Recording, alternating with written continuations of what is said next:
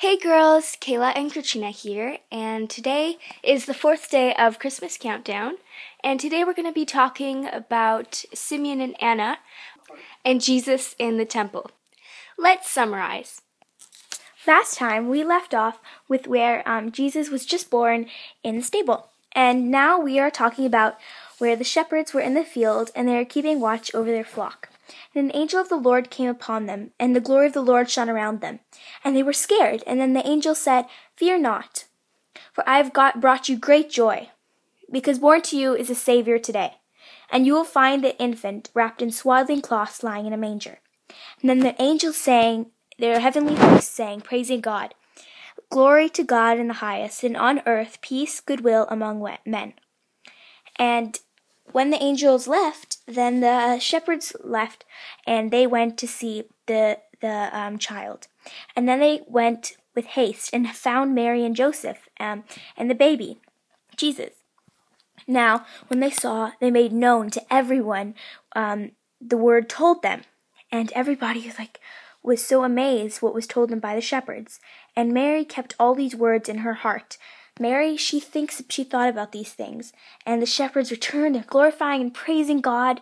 And see, now we see again that um, God was being humble by um, bringing his message to poor shepherds. So, what happened next is that they went to circumcise the child, and they had to offer a sacrifice, so a pair of turtle doves or two young pigeons.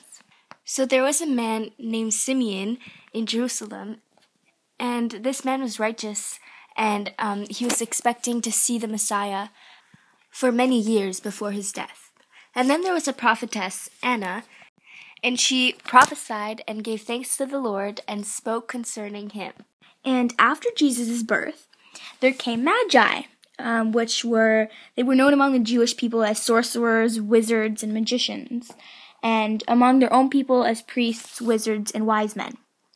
And they carried they traveled in caravans and uh, when it was Jesus' birth, they uh, traveled away from the east into Jerusalem, and they said, Where is Jesus given in birth? For indeed we have seen his star and have come to worship him. And now Herod, of course, he was like scared, like, man, is he going to replace me as king? I need to kill this guy. I don't want him to replace me. And then, so he said, okay, well, just um, go away. And when you see a child, I want to come worship him too but his um, intent was actually to kill the child. Now, when they heard the uh, king, they left, and then they saw the child, and they gave their treasures, which were gold, frankincense, and myrrh. So, Katrina, what is frankincense? Frankincense is a dry substance um, that is used as perfume. And what is myrrh?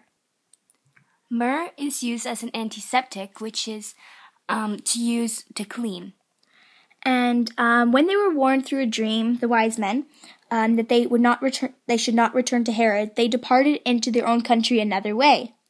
Now, then the angel of the Lord appeared to Joseph in a dream and said, "Take the child and his mother and go to Egypt."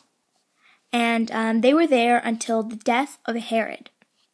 And there another prophecy was fulfilled, spoken by the Lord through the prophet, saying, from Egypt I called my son. And Herod wanted to kill all the boy children from two years old and under.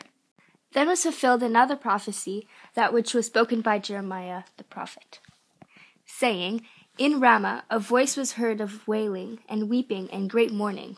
Rachel weeping for her children, and would not be comforted because they are not. And that must be a very sad time for the parents, because um, their children have been killed. Then another angel of the Lord appeared throughout a dream to Joseph, saying, Take the young child and his mother, and for he is dead who would want to kill the young child's soul. Now he arose and took the child and came into the land of Israel. And another prophecy was fulfilled, and they dwelled in Nazareth. And which was if fulfilled, which was spoken by the prophets, he will be called a Nazarene. Katrina, I just want to fix up this mistake that many people make. Um, were there three wise men?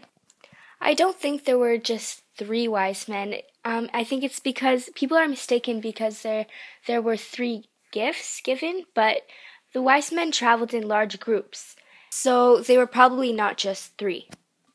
So the lesson of today and yesterday was that God is humble. We'll talk to you tomorrow for the greatest gift of all. Bye for now.